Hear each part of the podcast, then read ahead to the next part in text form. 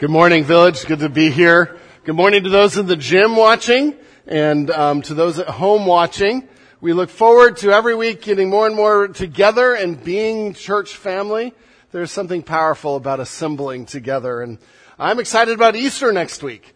And I know um, the tiers are relaxing in Orange County a little bit on Tuesday, and so come to the Easter breakfast, come and worship together um, as we celebrate our risen Savior. And it's a day that um, is unlike any other day.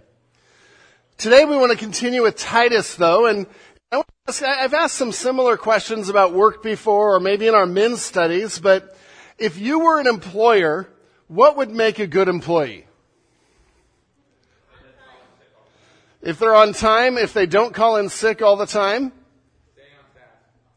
Well, staying on task. keep their, keep their cell phone in their pocket. Ouch. Okay. Yeah. Don't have solitaire up on the computer. So. follow company policies. Yeah. You set out some policies. You expect them to follow them. So, what was that? Positive attitude. You don't want an employee that's complaining and griping all the time? Take, take, taking initiative. Say that five times fast. Um, yeah, so these are things that we know make a good employee. What makes a bad employee? The opposite of all those lazy? Lack of integrity, I think I heard.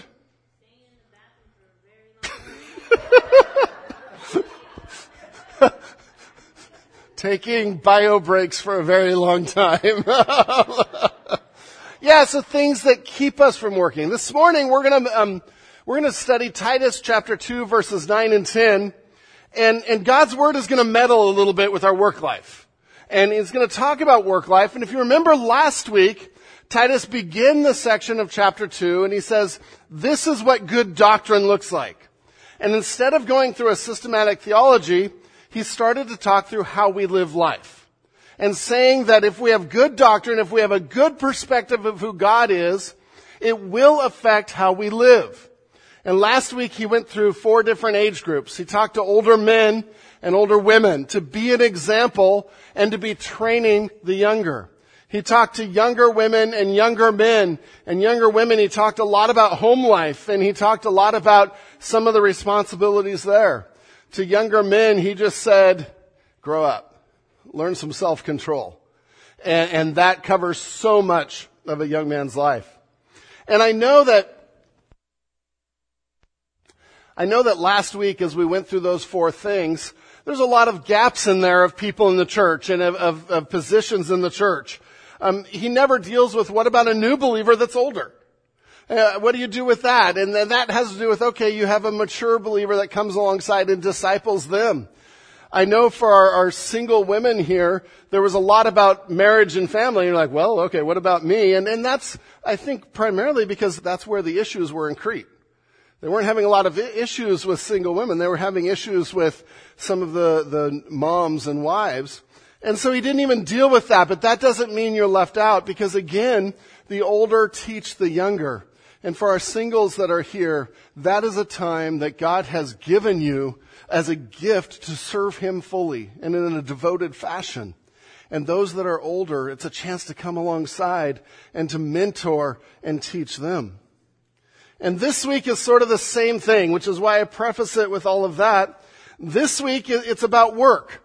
I know not everyone here or listening has a job. Some of you have a full-time, double full-time job at home. Some of you are retired. But the principles as we study God's Word, we study each verse and we can learn principles that apply beyond the situations that are here. In this case, he's going to talk about principles that we're going to apply to the workplace and how we can be a good testimony at work. And so our main point of the morning of these two verses is we, we are to honor God by being an exemplary employee at work so that they will see Christ in you. We're to honor God by being excellent and exemplary employees so everyone watching will see God through us. And this takes the whole discussion of what makes a good employee, what makes a bad employee. this, take this takes this to a different level of importance because God has you where He has you to be a testimony for Him. I don't care what job you have. Every secular job is a missions field. Every place of work, that is a place where people see you at least 40 hours a week. And they get to see your good side. They get to see your bad side. They get to see how you deal with adversity. They get to see how you deal with frustration. Do you think that might be a great place to shine as lights for Christ? That might be an, an opportunity like no other. And so we come to Titus chapter 2 verses 9 and 10. If you turn there with me, again, we've just followed the different age groups. I want to read those two verses together and then we'll break them, break them down and really look at some of the principles there. We'll have a little bit of fun with that. As, as you're turning there though, this is one of those things that I think the things in the verses are as obvious as they can get. We would all say, yeah, that makes a good employee. But so we have to start asking ourselves the question, why does the Bible keep repeating these things? I have four different passages that say almost identically the same thing. So why does God keep repeating how we are at work, how we serve, how we're bond servants, how we treat masters or employers? And I think it's because it's one of those areas where we can know the truth, but it's really hard to apply the truth consistently because we get frustrated. I can remember, and I've told stories before, but this one in particular, um, I can remember when, before I was a pastor, I was working in the business field, and I was a, a consultant at a company, and um, at many companies, but I went into this one company who ironically sold Christian gifts in book, Christian bookstores. And I remember the, the owners called me into their office and said, can we talk for a minute? And they all knew that we were a Christian company and that was the foundation of, of how we, how we worked. And the owners called me in and shut the door and I'm like, oh, that's never a good sign. It's like your boss calling you in and saying, shut the door. Um, and they called me in and said, you know, I have a question why are Christian employees so bad? And I'm like, uh, I'm not consulting on this. I, let, let, me work on your computers and let me you know, do that kind of stuff. And, and they said, you know, th- those are the worst employees we have. And we talked that through a little bit and, and, um, I, I go out of their office, open the doors, and I'm working on computers. It's a small office. And so oftentimes I'm kneeling down next to somebody's computer and they're sitting there and whatever reason they always felt like that was a time that they can unload their burdens on this person next to them that they hardly know.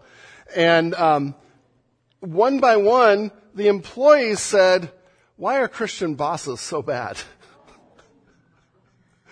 And I went out of there as depressed as I could be. I'm like, well, okay. And this is a Christian company, and they were selling the little fish that were on the back of your car. And um, but it reminded me that work sometimes has a way of exposing what's deep inside. Work has a way of exposing um, the, the things we struggle with because of the length of time, because of the pressure of work, and I think because of our, our, we separate the secular from the sacred, the secular from the spiritual. And so sometimes it can be easy to go to work and say, this is secular. I don't have to be on guard here. I don't have to live for God here because this is work. I'm going to go home. I'm going to get myself ready to be a great dad and a discipler when I get home, but this is work. And we'll find out in scripture and in good doctrine, there is no separation of the sacred from the secular. It is all sacred. It is all to be used to glorify God. And so in Titus 2, 9 and 10, it's two short verses this morning. Um, doesn't mean we're going to go short, but um, you're thinking it. I know you are. Um, verse 9. Bondservants are to be submissive to their own masters in everything they are to be well pleasing, not argumentative, not pilfering, but showing all good faith, so that in everything they may adorn the doctrine of God our Savior. We have two short verses with five commands. A summary command and then two pairs of two. But I want to start by talking about bond servants a little bit because this is not a direct correlation to employer-employee, but employer-employee is the closest thing we have in our culture. And so we make the, the comparisons and we learn the lessons in that setting. Um, bond servants, some of your translations might translate that slaves. The word in Greek is doulos, which means servant or slave. It can, it can mean both, but a lot of the, the translations have shied away from using slaves in an English translation because of the connotation with slavery in our past, right? With chattel slavery where you buy and sell human beings and the atrocities and the horrid things that happen with that. But we have to understand in biblical times, the idea of bondservant was a different idea from that. So we have to separate everything we know about slavery and that we hate about slavery, and they had a different approach to it. I am not saying this morning that their approach was always good. Okay, so that, that is not what I'm saying. In fact, their approach to, to bondservants and slavery was much broader than ours, and so it, it had a, a whole good half of ways that I'm like, okay, I can see practicing that and it had a half that was very bad still. And so, Paul here to Titus isn't addressing the morality of their version of slavery. But he's saying, if you are in that situation, this is how you still bring glory to God. Does that make sense? So a bondservant at the time, um, it, some things that were different. It wasn't racially based like, like we have in our history. In fact, sometimes the well-educated um, were, were bond servants for a variety of reasons. Bond servants were often very well taken care of. In fact, in the good half of, of, of how this was viewed, they became part of the family. And it was often a financial arrangement, um, much like a work arrangement. Um, bond servants or, or slaves in this setting could be anything from ship's oarsmen, they could be craftsmen, they could be teachers, um, many, many servants served within Roman households in various duties. Some rose to managerial positions. Remember Joseph? Joseph rose to managerial positions. Actually, wherever he was, he worked in such a way that, that they, they made him the manager. They put him in charge. They trusted him. But yet that was still a bondservant. And so really you had two halves. It could be voluntary due to debt or even learning. If you were an apprentice for a, for a trade, you were considered a bondservant or a slave in that. Now that, that's part of the good side. That's okay. Because people chose to do that. Hey, I want to learn to work on chariots. And so they would become a bondservant as an apprentice to that particular industry. Um, domestic workers were almost always included in this class. But then also you could be forced to work. Um, it could be that you had debt that you couldn't pay off, and so the system of government would force you to be a bondservant. And that's where sometimes people took advantage of it a little bit more. Um, punishment for a crime. Sometimes you were forced to be a bondservant. And, and, and if you were born to a mother who was a bondservant or a slave, you yourself was one. So there, there's, it's just a, a broad category of tasks. And so we're not condoning it, but we're saying how do we live for Christ in this? Because when it was good, it was good. You could own property. You, you were taken care of. You received salary um, and security. And so that side of things is where I want to go this morning and tying it into work. Because at work, we have agreed to work for somebody, right? We have agreed to come under them, under their leadership, and follow what they're saying to do. They have agreed to pay us a paycheck, hopefully and and they have agreed. So that there is this agreement, and there is a structure and arrangement. And Paul here is going to say, use that for the kingdom. And so this morning I want to look at five gospel showing habits for workers.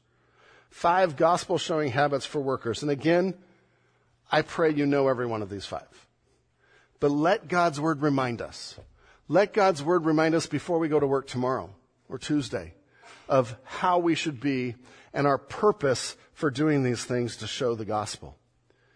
Employees are to be faithful stewards, showing the gospel through their work. Verse 9. The first one we see is bondservants are to be submissive to their own masters in everything. And point number one is we're to respect and come under our boss's leadership. When we are employees, we're to respect and come under our boss's leadership. The word for be submissive to is, or is to be subject to. It is a stronger word than the, the corresponding passages in Ephesians and Colossians. They say obey your boss or obey your master. This is a stronger word that says be submissive to, have an attitude that comes under them. Same word, interestingly enough, that's used for wives with their husbands, to come under their husband's leadership and to come and, and to do that with an attitude that is, is well pleasing. One, one commentary defined this as arranging one's gifts under the purposes of those with proper authority. Let me repeat that. Arranging one's gifts, your skills, your abilities, under the purposes of those with proper authority. And so the first thing Paul reminds us of, the Holy Spirit through Paul, is respect your boss's leadership. Do what they ask. Now this sounds really simple. But think even of the word respect as opposed to just simple obedience. Your boss knows whether you respect them or not. Your boss knows whether you are grudgingly doing these things or whether you truly are coming under their leadership. Which one do you think is the better testimony? Because that's the question we're going to ask on every one of these things. What's the better testimony? Not what can make my life at work better, not what can earn me more money, but the real question is what is the better testimony? And so Paul starts with respect, submissiveness, coming under their leadership. He adds in everything. Now the caveat here as we compare scripture with scripture, we know that in everything has an exclusion of when you're asked to sin. And we talked about this in our government class and, and the Christian in government. When we are asked to sin, we would rather obey God than man. And we went through all kinds of passages about that. But in everything else where we're not asked to compromise our morals and we're not asked to sin, we're to do what they ask. And that is a huge statement. Now, now looking through these things and some of the issues they were having at Crete, it looks as if some of those false teachers that Pastor Andrew talked about in chapter one, it looks as if some of them were stirring things up, stirring the, the younger wives up to, to not respect their husbands, stirring the workers up to not respect their bosses. We can see that, right? That's individualism. That's saying, I am best. I know but nobody's going to tell me what to do. That is not from God. That's from the false teachers. And so here it, it, he's countering that at the workplace. And this particular one, respect and come under your, your boss's leadership, or the idea of being submissive, this is the summary of the whole section. The next four instructions really say how to do that. They, they, they detail a little bit about what this looks like. But this is the, the big picture. How do we come under their leadership? Then we get to point number two, and we, we begin to break this down a little bit more. The next thing he says is they are to be well pleasing. They are to be well pleasing. I've worded that point, work to please your boss and coworkers. I could have added not yourself. Work to please your boss and coworkers.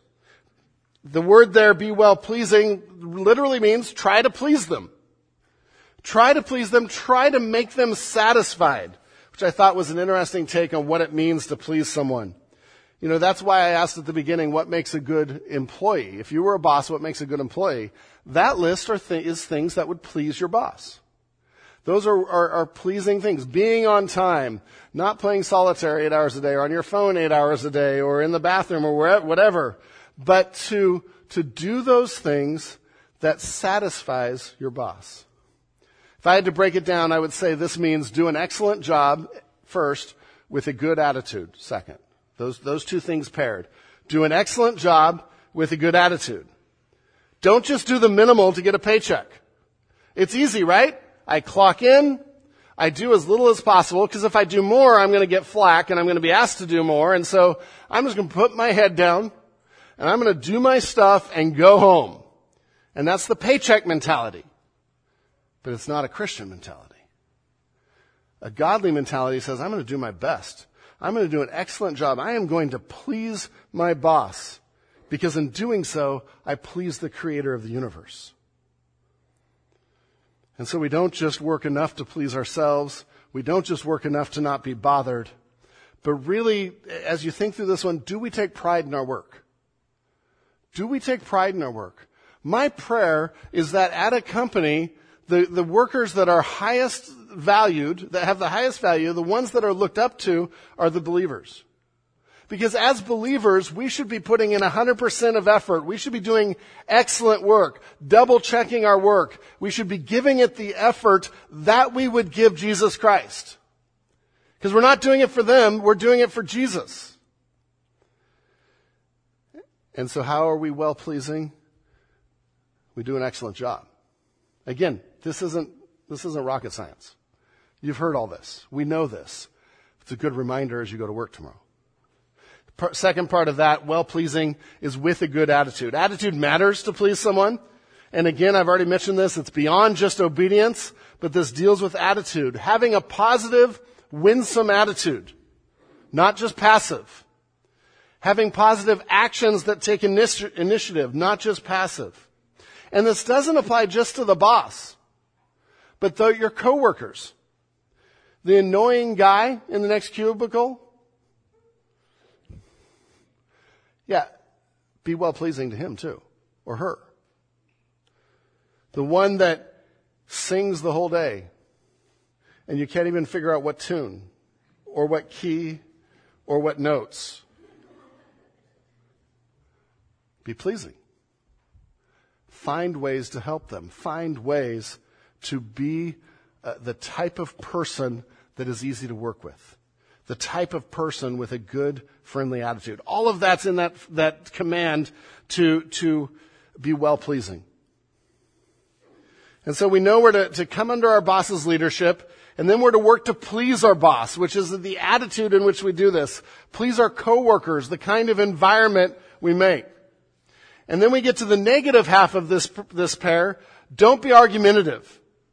Not argumentative, it says at the end of nine. And so my, the, the point, the way I word it is, don't be argumentative or a griping pain in the neck. That's what I think of when I think of someone that's argumentative. So this is someone that isn't causing problems with their words. They're not nitpicking. They're not contradicting or trying to prove their boss wrong or others. The, the Greek for this word literally means don't talk back. Now, now, I didn't use that phrasing because I think of three-year-olds when I say don't talk back. Right? But the word is saying don't act like a three-year-old with your boss. Don't talk back. Now, this isn't saying you can't have ideas and there can't be discussion and give and take. But I think we all know when someone's talking back versus discussing. This, again, it's not rocket science. We know this. And it says, don't talk back to your boss.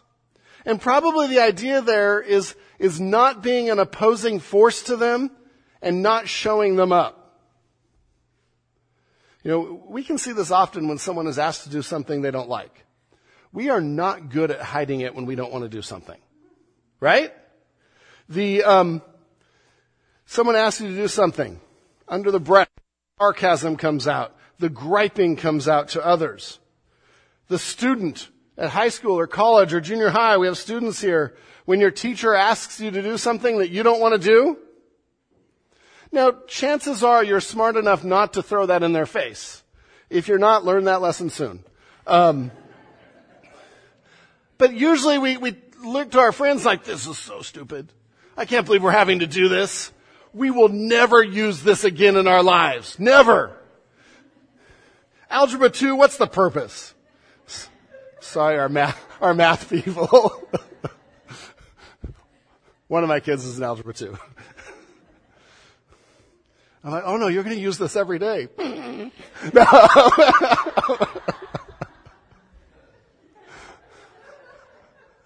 Not argumentative says we don't complain about that. We don't gripe about that. We don't, not even to other people, not just to the teacher, but not to other people the boss comes out and asks his secretary to write a 10 page letter to someone.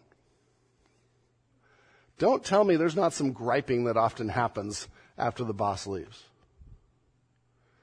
You know, the engineer who's asked to redo all the figures that they've already done three times and are sure are correct. We can gripe. We can get upset. But this says don't be argumentative. Don't be that person. Yes, we don't want to do what we don't want to do. But that's where self-control and that's where the Holy Spirit lets us be a different kind of employee. See, this is, you might be in a case where you know more than your boss about the task you're being asked to do. I'll go as far as to say you probably are in the case where you know more about the, the task than your boss does because they're looking at a bigger picture. You're on the line. You're on the front lines. That does not mean we rub it in. That does not mean we get cocky. That does not mean we get argumentative and bitter towards them. Rather, we've already seen come under their leadership, work to please them, and the other side of it is stop talking back. In your mind, in your words, everywhere. Don't work with a reluctant and obstinate attitude. And so the question we have to ask ourselves is, is are our relationships at work characterized by aggravation and tension? Or are they characterized with just a, a great place to work? Because you often control the tone of that. An example I've used before of, of a little boy, which, which I think is so appropriate here. Um, parents were trying to tell him to sit down and sit down and sit down. And I know those of you with little ones never, never have to do that 20 times in an hour. And the, and the little boy is resisting it and finally sits down and he says to his parents, and he hasn't learned that part yet, I'm sitting down on the outside, but I'm standing up on the inside. Don't be that boy at work. It's not about whether you like the task. It's not about whether you know how to do the task better. It's not even about whether this is the right task for them to ask you to do. It's about how does this reflect on the gospel. That's everything. It's everything here. So then we get to verse 10, and he's talked about pleasing your boss. He's talked about not being a gripe, griping pain in the neck. And now in verse 10 he says, don't take what isn't yours. Not pilfering. I love that word. Not pilfering. And the idea of pilfering is skimming off the top, embezzling, diverting things to yourself that are not intended for you. And, and we think stuff and we think money, but I urge you as we see not pilfering to think broader than that. What are ways we take what is in ours at work? See, in, in their setting, it would be, it would be so easy for a servant to just skim some things off the top. For someone that's, that's trusted with a task, again, think back to Joseph in the Old Testament. It would have been easy for him to take what isn't his. And in fact, he was tested that with that with Potiphar's wife. And he could have taken what isn't his. And that didn't deal with money, it dealt with ethics and morality. And he chose the course of integrity.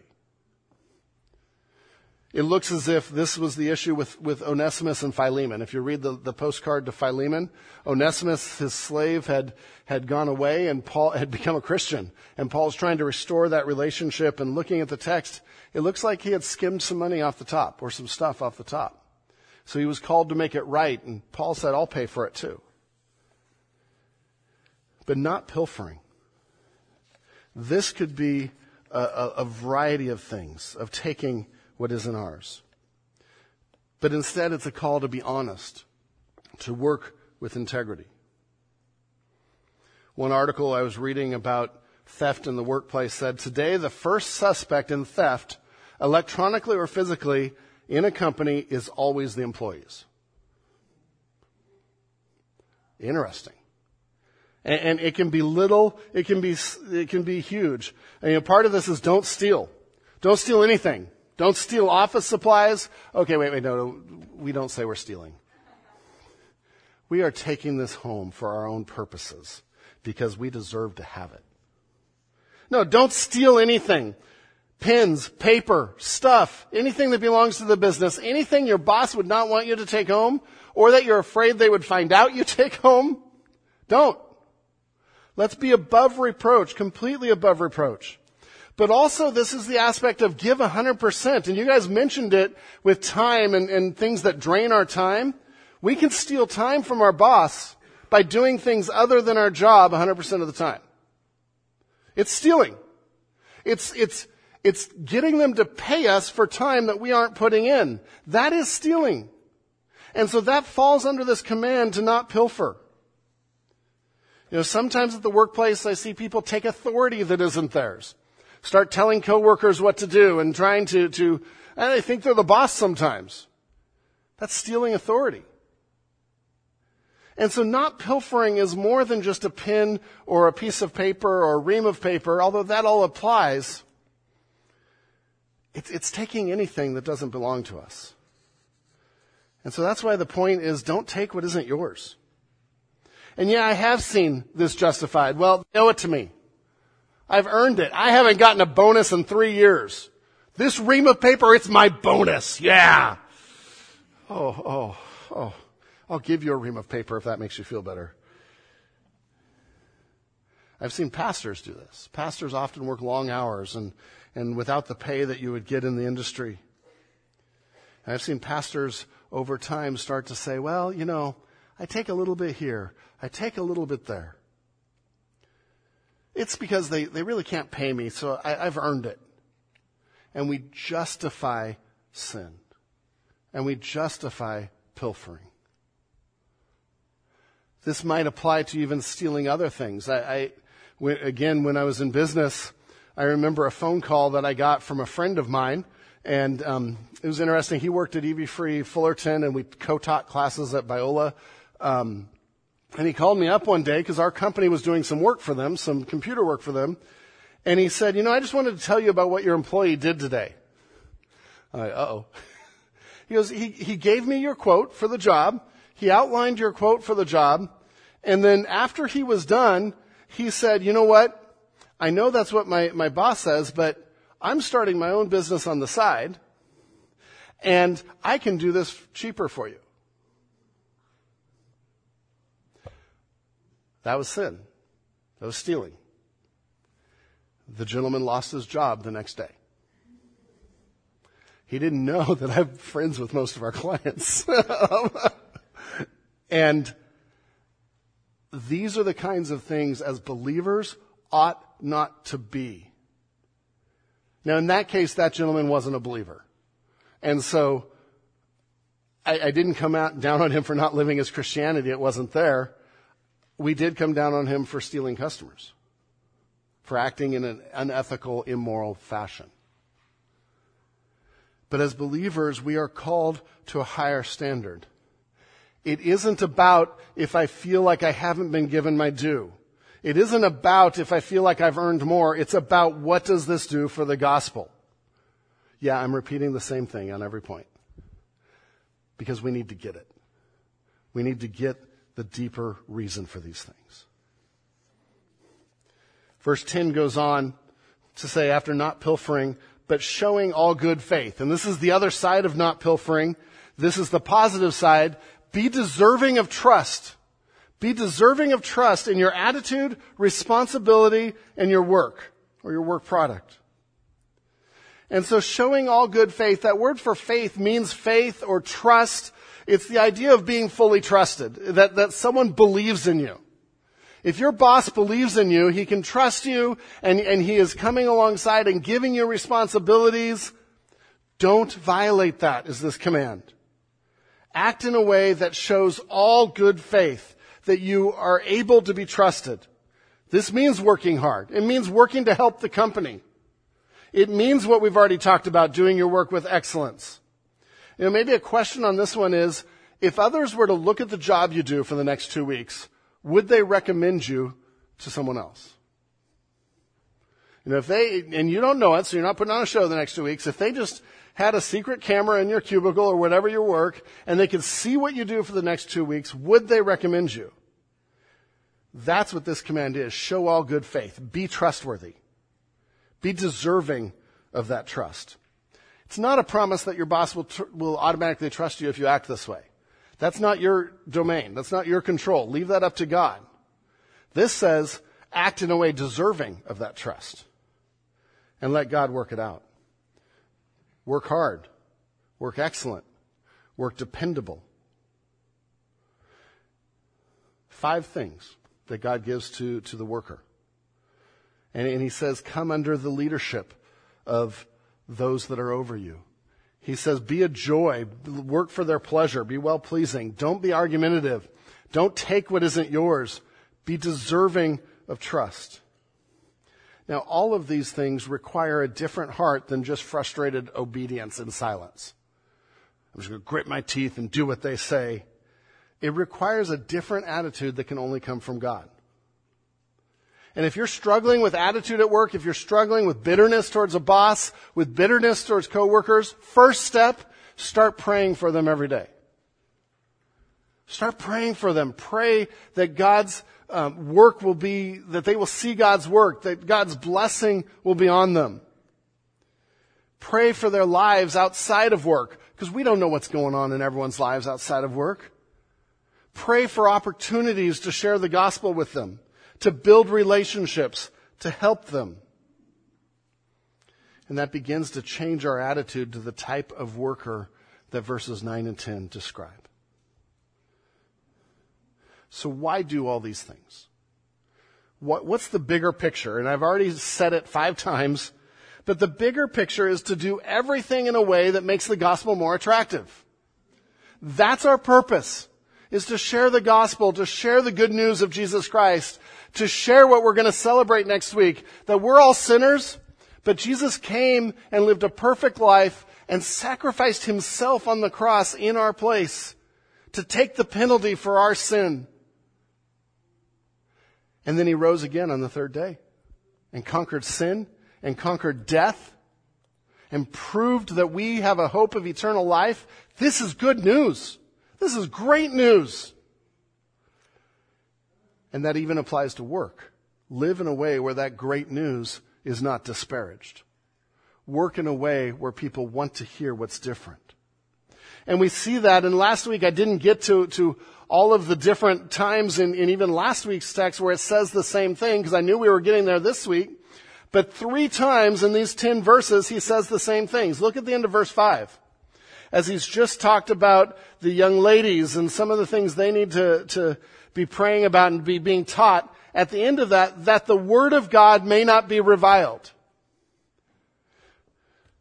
For the young ladies, it's not about having a happy home. It's about not disparaging the gospel. Again, it's a bigger picture than us. It's not about me. It's about Him. It's about the good news. And so we see even in 5b that no one will malign the Word of God or revile the Word of God. Don't live in a way that's discrediting the Word of God. And that's why the older women are to teach the younger women how to live. Not just to pass on my, my wonderful words of wisdom, but to be about the gospel. And then he comes to verse 8 where he's just talked to young men and said, grow up and be self-controlled. And then to Timothy, or to Titus, he gives some examples of that, that he's to show, be an example in good works to be an example in his teaching, to show integrity and dignity, all aspects of, of um, self-control and sound speech. That cannot be condemned at the end of eight, so that an opponent may be put to shame, having nothing evil to say about us. And the idea again is to not discredit the gospel, to not discredit Christianity by giving cause for accusation. And so to the young men, why be self-controlled? It's, it's not just so you are not in, in, in your parents' basement at 30 playing video games. It, it's, it's about the gospel and how we represent the gospel. And again here, the end of 10. But showing, not pilfering, showing all good faith, so that in everything they may adorn the doctrine of God our Savior. And the idea here is as an employee, as a worker, as a bondservant in this case, we are to adorn the gospel. And, and, that's, that's not a word we use a lot in everyday language. I'm adorning today. No, I, I don't know. It, but it literally means to make it attractive. To make something appealing. Um, the word was often used even in jewelry. And I don't know if you, you've bought jewelry, but sometimes they'll take this black velvet thing and they'll set out whatever jewelry is on it because the black actually accentuates the diamond or the gold. It, it, it really makes it pop, right? And that's, the, the word that's used is that kind of thing where we're adorning the jewelry. We're, we're making it pop. We're making it appealing. And Paul says, as workers, that's your job for the gospel. That's why you do these five things. Even if it's above and beyond and we hate work, we do these things because we are to make the gospel attractive. whether in a hard situation, bondservants and slaves could be in very difficult situations, much harder than our workplaces. They were still called to do this.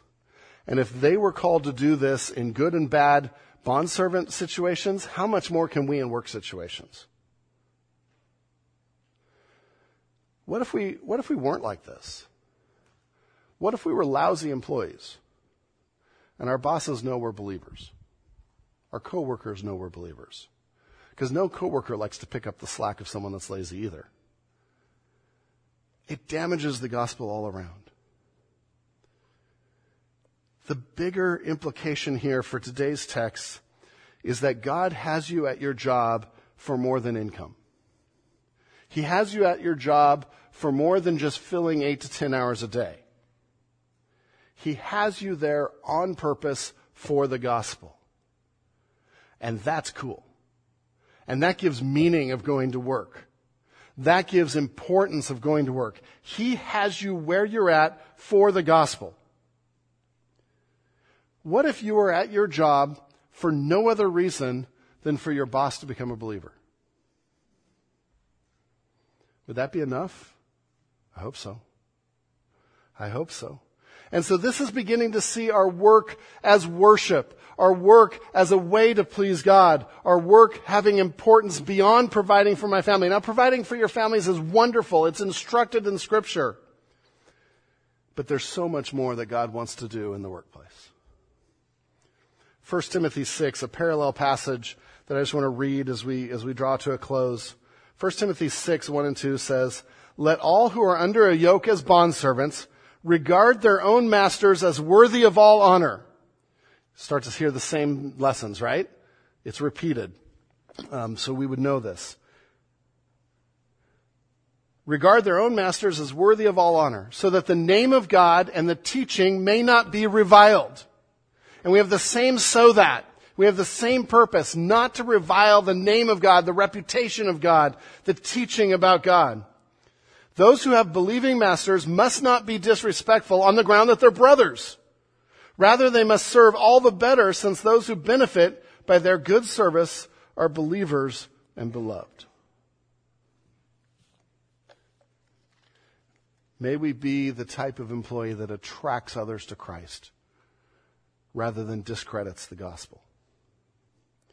You know, all of these things that we've talked about last week and this week the older men, older women, younger women, younger men, employees, all of these things, if they do what's in this passage, if we do what's in this passage, these things are rare the kind of older men and women that live this way and then pass on through discipling relationships are rare.